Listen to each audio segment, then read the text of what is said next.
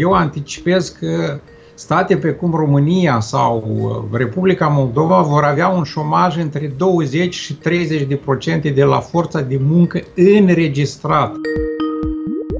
Majoritatea afacerilor au un EBITDA margin sau un profit operațional foarte mic, între 5 și 10 procente, ceea ce înseamnă că majoritatea absolută a firmelor au o rezervă de o lună, două, nu mai mult. Rusia a trimis ostentativ, propagandistic, 10 camioane militare care au defilat pe străzile din orașele mici din Italia. Da? Bun venit la podcast de criză. Invitatul primului episod este Ion Sturza, om de afaceri și fost om politic. În urmă cu două decenii ați fost pentru 9 luni premier al Republicii Moldova. În urmă cu 13 ani erați artizanul vânzării rompetrol către compania de stat kazahă Kazmunai Gaz. Având deja o experiență investițională în țara natală Republica Moldova, în urmă cu un deceniu ați început să fiți mai cunoscut și în mediul de afaceri românesc – în special prin magazinul online, online elefant.ro și complexul de birouri Liberty Technology Park de la Cluj-Napoca. În urmă cu 2 ani, ați coordonat procesul de finanțare, de fapt de salvare a combinatului industrial Kim. În toți acești ani ați avut contacte cu politicieni, oameni de afaceri sau banchieri atât de la vest cât și de la est. La un moment dat, averea dumneavoastră era evaluată la peste 100 de milioane de euro. Ajungând cu istoria în zilele noastre, v-ați numărat printre cei mai sceptici observatori ai crizei generate de pandemia actuală.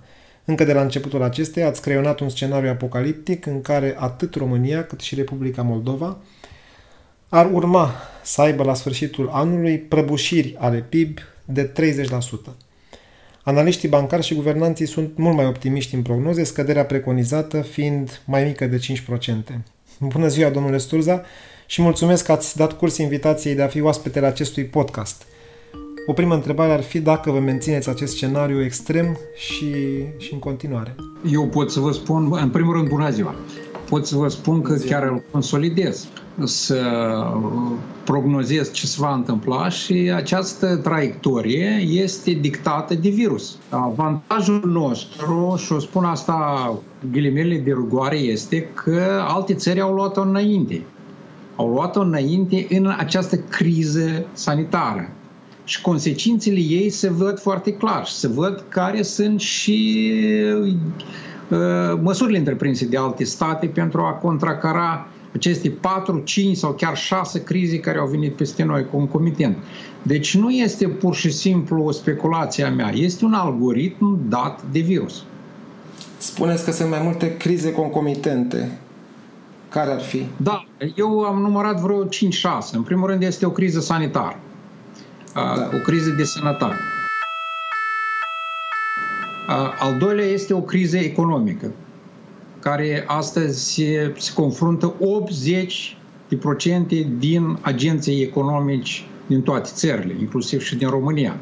Pentru 50 de procente din agenții economici, statistic vorbind, este un full stop.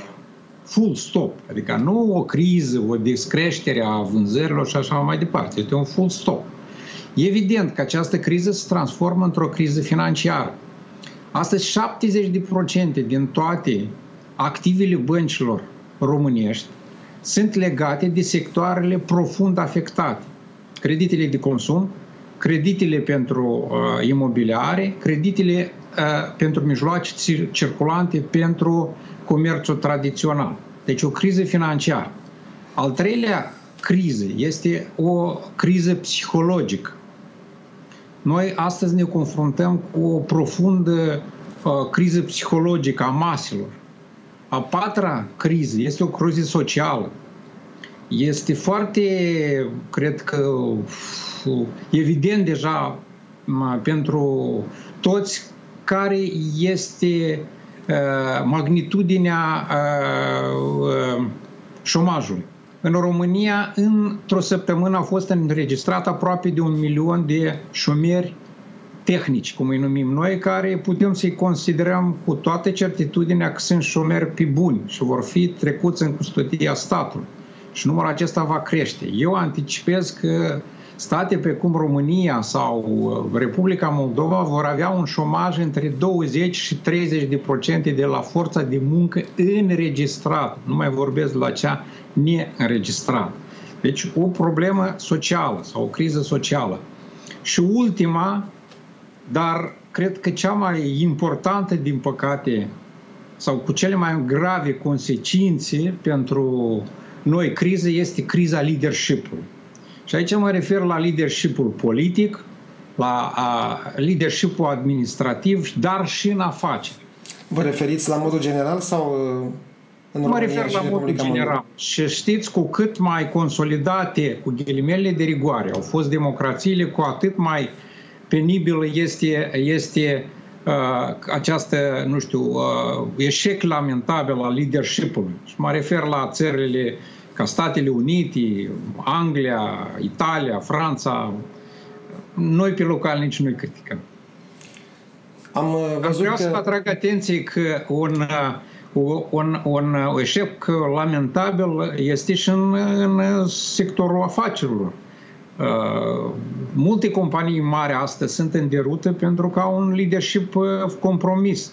Mulți astăzi au ieșit, uh, știți, la suprafață cu tot felul de mesaje populiste, propagandiste, cu orgolii personale și mai puțin empatice de care are nevoie. Astăzi businessul nu trebuie să facă propagandă. El nu trebuie să facă nici măcar asistență socială, nici măcar caritate. Vă referiți că tot se laudă cu ajutoare pentru spitale și pentru medici.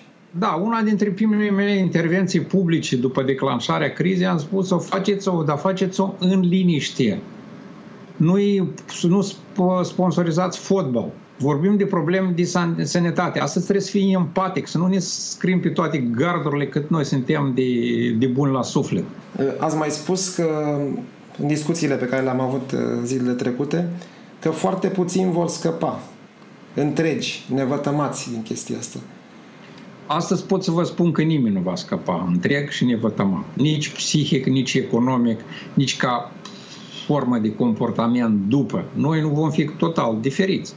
Din păcate, cel mai mult vor avea de suferit uh, cei mici și mijlocii, uh, companii care vor ieșua fără mare regrete din partea statului. Uh, și, aceea, și aici mă refer în principiu la 70-80% din businessul, inclusiv românesc, businessul mic și mijlociu, care astăzi încadrează multe milioane de oameni. Uh, am mai spus-o și este un lucru absolut cunoscut. Toți cred că oamenii de afaceri Uh, văzând elementele, iarăși, de PR a unor și uh, această epataj cu mașini, cu iahturi și așa mai departe, cu toți consideră că oamenii de afaceri sunt suprabogați. Majoritatea din noi sunt suprabogați în active și foarte uh, săraci în, în cash, care astăzi este necesar. Mai mult ca atâta.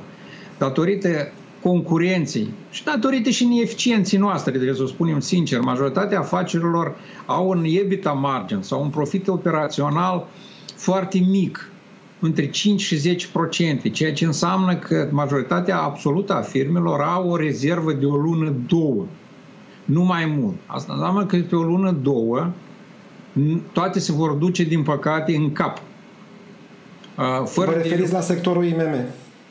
Mă, mă refer și la, și la companiile mari, numai că companiile mari, mult din ele, să cad în sub incidența uh, too big to fail și atunci vor fi ajutate. În plus, văd astăzi un, uh, o activi, o, un activism fără de precedent din lobby din partea companiilor mari, uh, presiunea asupra guvernului de a fi salvate. Uh, poate. Eu nu zic că nu. Dar dacă vom merge pe formula aceasta de ajutor punctual la cel care țipă cel mai mult, aceasta va fi o strategie foarte proastă. Apropo de lipsa de leadership, am văzut cel puțin o situație în Italia, un primar care a scos steagul Uniunii Europene și l-a înlocuit cu steagul Rusiei, că au primit ajutor de la ruși, nu de la Uniunea Europeană, așa cum se așteptau. Credeți că, nu știu, E o tendință de rupere a Uniunii? Nu cred. Nu cred. Eu cred că invers este o situație unde Uniunea Europeană trebuie și poate să consolideze. Ceea ce pot să o spun cu certitudine ca un observator și un participant la multe procese în Uniunea Europeană, inclusiv și din sintencurile cunoscute, este că Uniunea Europeană este un comunicator foarte, foarte prost. S-au luat decizii fundamentale, se întâmplă lucruri, numai că se comunică foarte prost. Rusia a trimis ostentativ, propagandistic, 10 camioane militare care au defilat pe străzile din orașele mici din Italia. Da? Și asta a fost o mișcare absolut propagandistică. Uniunea Europeană nu face. Vă dau exemplu. Au uh, primit decizia să aloce 650 de milioane pentru parteneriatul estic, pentru țările din parteneriatul estic. Însă, nu astăzi, astăzi nu există niciun mecanism care ar antrena țările acestea ca să primească aceste ajutare. Nu există nicio comunicare și ca rezultat, în Republica Moldova au venit două cutii mici cu niște teste compromise din Rusia și din China și câteva zile au fost pe toate canalele de televiziune. Da? Vă mai dau un exemplu. Eu astăzi lupt uh, cu birocrația, nu vreau să spun a cărui stat, pentru a permite ajutoarele umanitare să meargă către Republica Moldova. Ajutoare umanitare, mă refer la medicină, mă refer la materiale de protecție, mă refer la echipamente medicale care astăzi practic sunt confiscate pe, ter- pe teritoriul acestei țări prieteni, surori mai mari. Deci, noi comunicăm foarte prost, pentru că avem o comisie europeană compromise, compusă din fete mari, care habar n-au ce înseamnă transport, strategie, apărare, medicină. Ele au fost bune la altceva.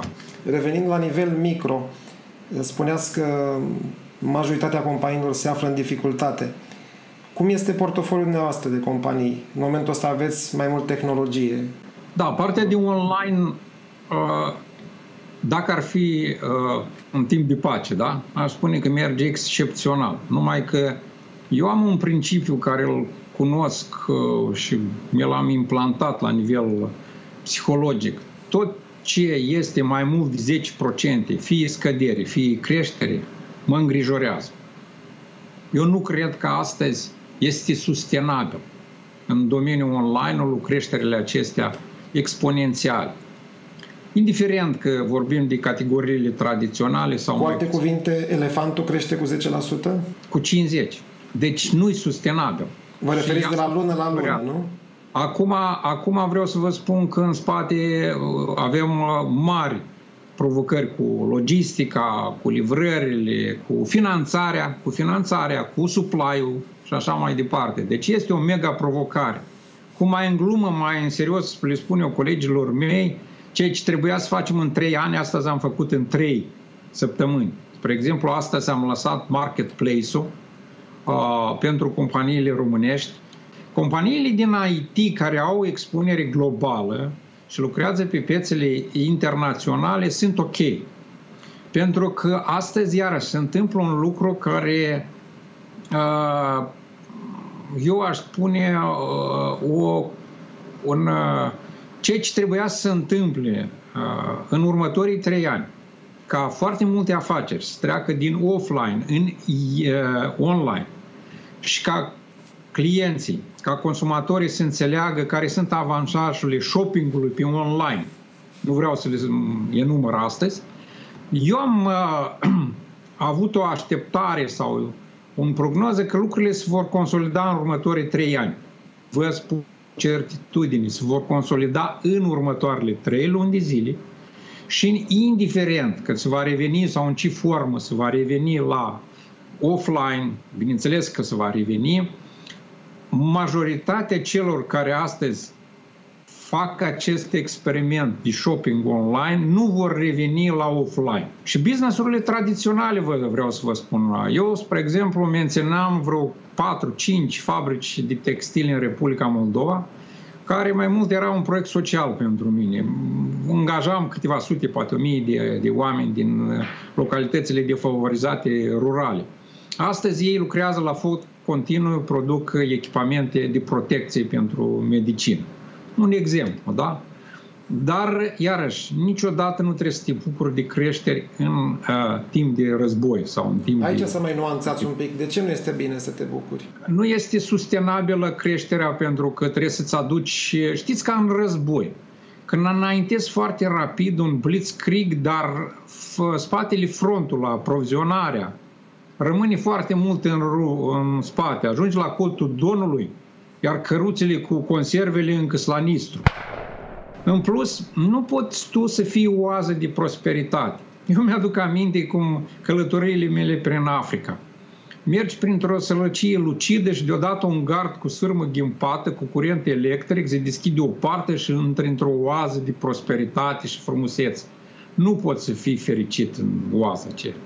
Și aici ne referim la partea morală. Astăzi mult se discută despre moralitatea business-ului și care ar trebui să fie implicarea business-ului. Da?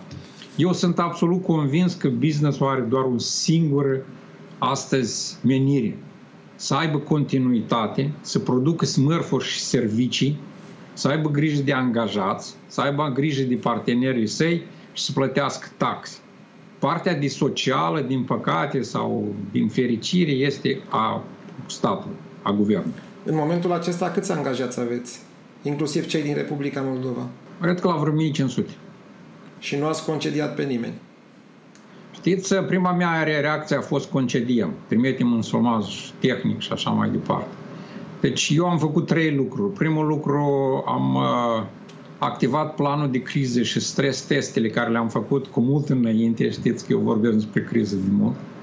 Doi, am trimis un mesaj către toți angajații și am spus că mi-adjudic managementul anihilând într-o formă sau alta democrația și consiliile de administrație. Și am revenit practic în operațional. Trei, am transmis un mesaj că managerii și bine plătiții trebuie să aibă uh, un sentiment a solidarității și propun să ne reducem salariile și beneficiile cu 20% și să avem un plan de disponibilizare în masă care va fi uh, preventiv Trebuie să recunosc că am început acest, să implementăm acest plan cu toate componentele, inclusiv disponibilizările.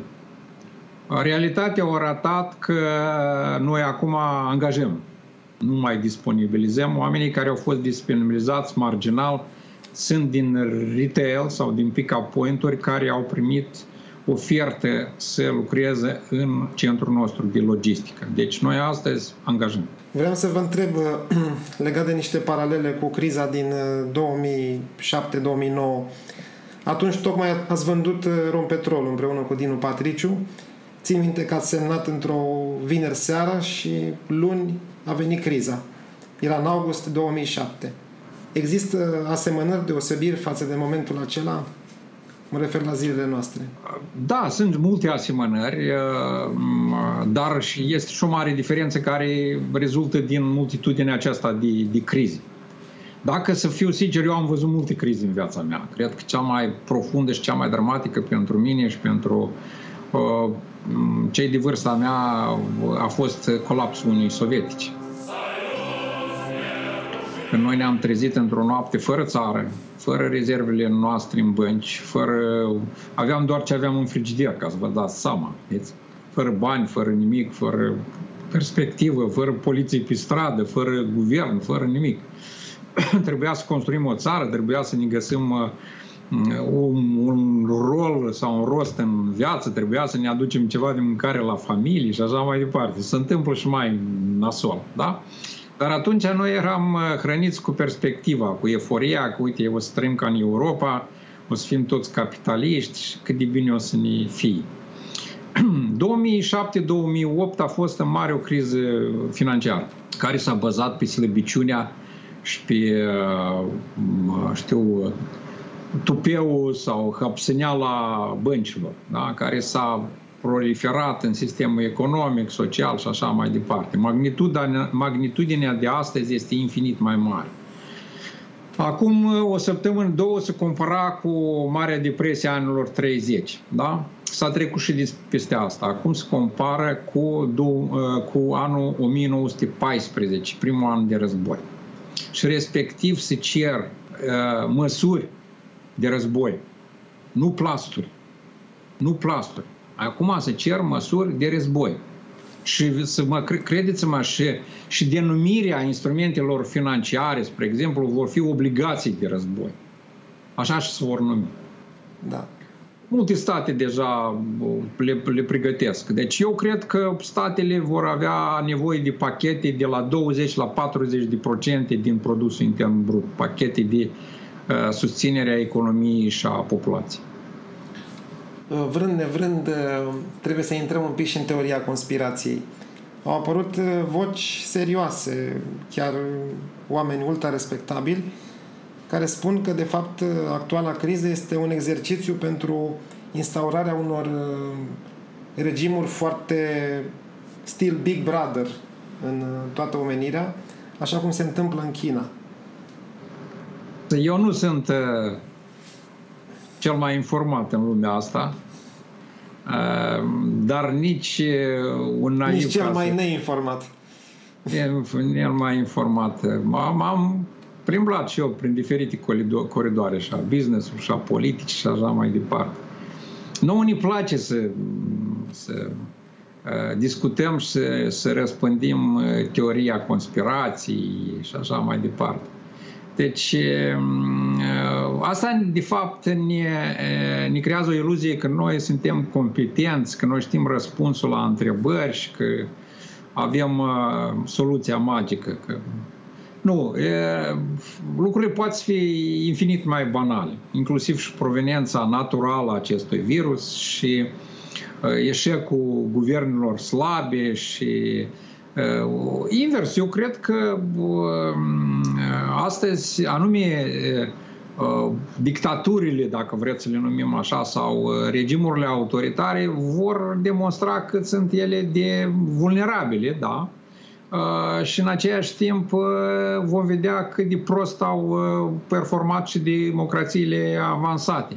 Eu vreau să vă spun că nu există asta practic niciun exemplu, sau poate unul, două, la nivel planetar, de state care pot să spună că au reacționat adecvat. Deci nu, nu. Eu am mai spus-o pentru moldoveni, că văd foarte multe PR la nivel de conducere acolo, acolo orice frază, orice nu se face, se face în ideea că la toamnă vor fi alegeri. Uh, um, și care nu vor fi, clar, da? Deci am spus că nu va ieși nimic teafăr din punct de vedere uh, politic. Vor încasa-o cei de la guvernare și asta, indiferent cum vor face, cum asta, vor încasa-o frontal. Deci nu credeți că e un plan uh, obscur uh, de a controla nu. și mai bine cetățeanul? Nu, nu, nu, nu cred. Vreau să vă mai întreb un lucru, să ne întoarcem un pic la cazul dumneavoastră. Ce faceți cu rezervele financiare? Le simțiți în pericol de devalorizare, de, nu știu, e vreun pericol acolo? Bineînțeles. Mm, valutele periferice ale economiilor emergente vor uh, avea de suferit. Și este un proces absolut natural uh, care îl vor utiliza băncile centrale și guvernele de depreciere a valutelor naționale și pornirea motorului inflației. Altă variantă de recuperare după criză eu nu văd, pur și simplu. Uh, Cu alte de aceea, cuvinte, tipărirea de monedă. Tipărirea de monedă trebuie să-și păstreze în primul rând rezerva valutară, să nu meargă lichiditatea asta enormă care va fi totuși aruncată sau la dispoziție să meargă în piața valutară. Da, astea sunt monede, asta, mecanismele monetare și fiscale care cred că toate guvernele responsabile vor folosi incluse. Deci valutele în piețele emergente deja suferă presiune și așa mai departe. Unica strategie hedging natural este astăzi de a folosi mai multe basketuri de, de valute și de a dispersa în mai multe jurisdicții rezerva financiară. Astăzi nicio jurisdicție nu putem să o considerăm sigură. Eu pot să vă spun, vă dau din casă că da. uh, am încercat să dispersez în mai multe jurisdicții uh, în interiorul Uniunii Europene, fără de, nu vă gândiți la offshore, că acolo sunt cei mai vulnerabili acum, offshore da. și așa mai departe. Investițiile imobiliare sunt acum o opțiune?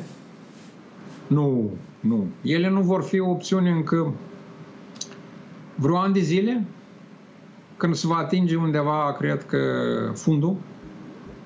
Și atunci timid se poate de revenit la, pe piața imobiliară. Dar cred că un an de zile va fi un singur în cale, la vale.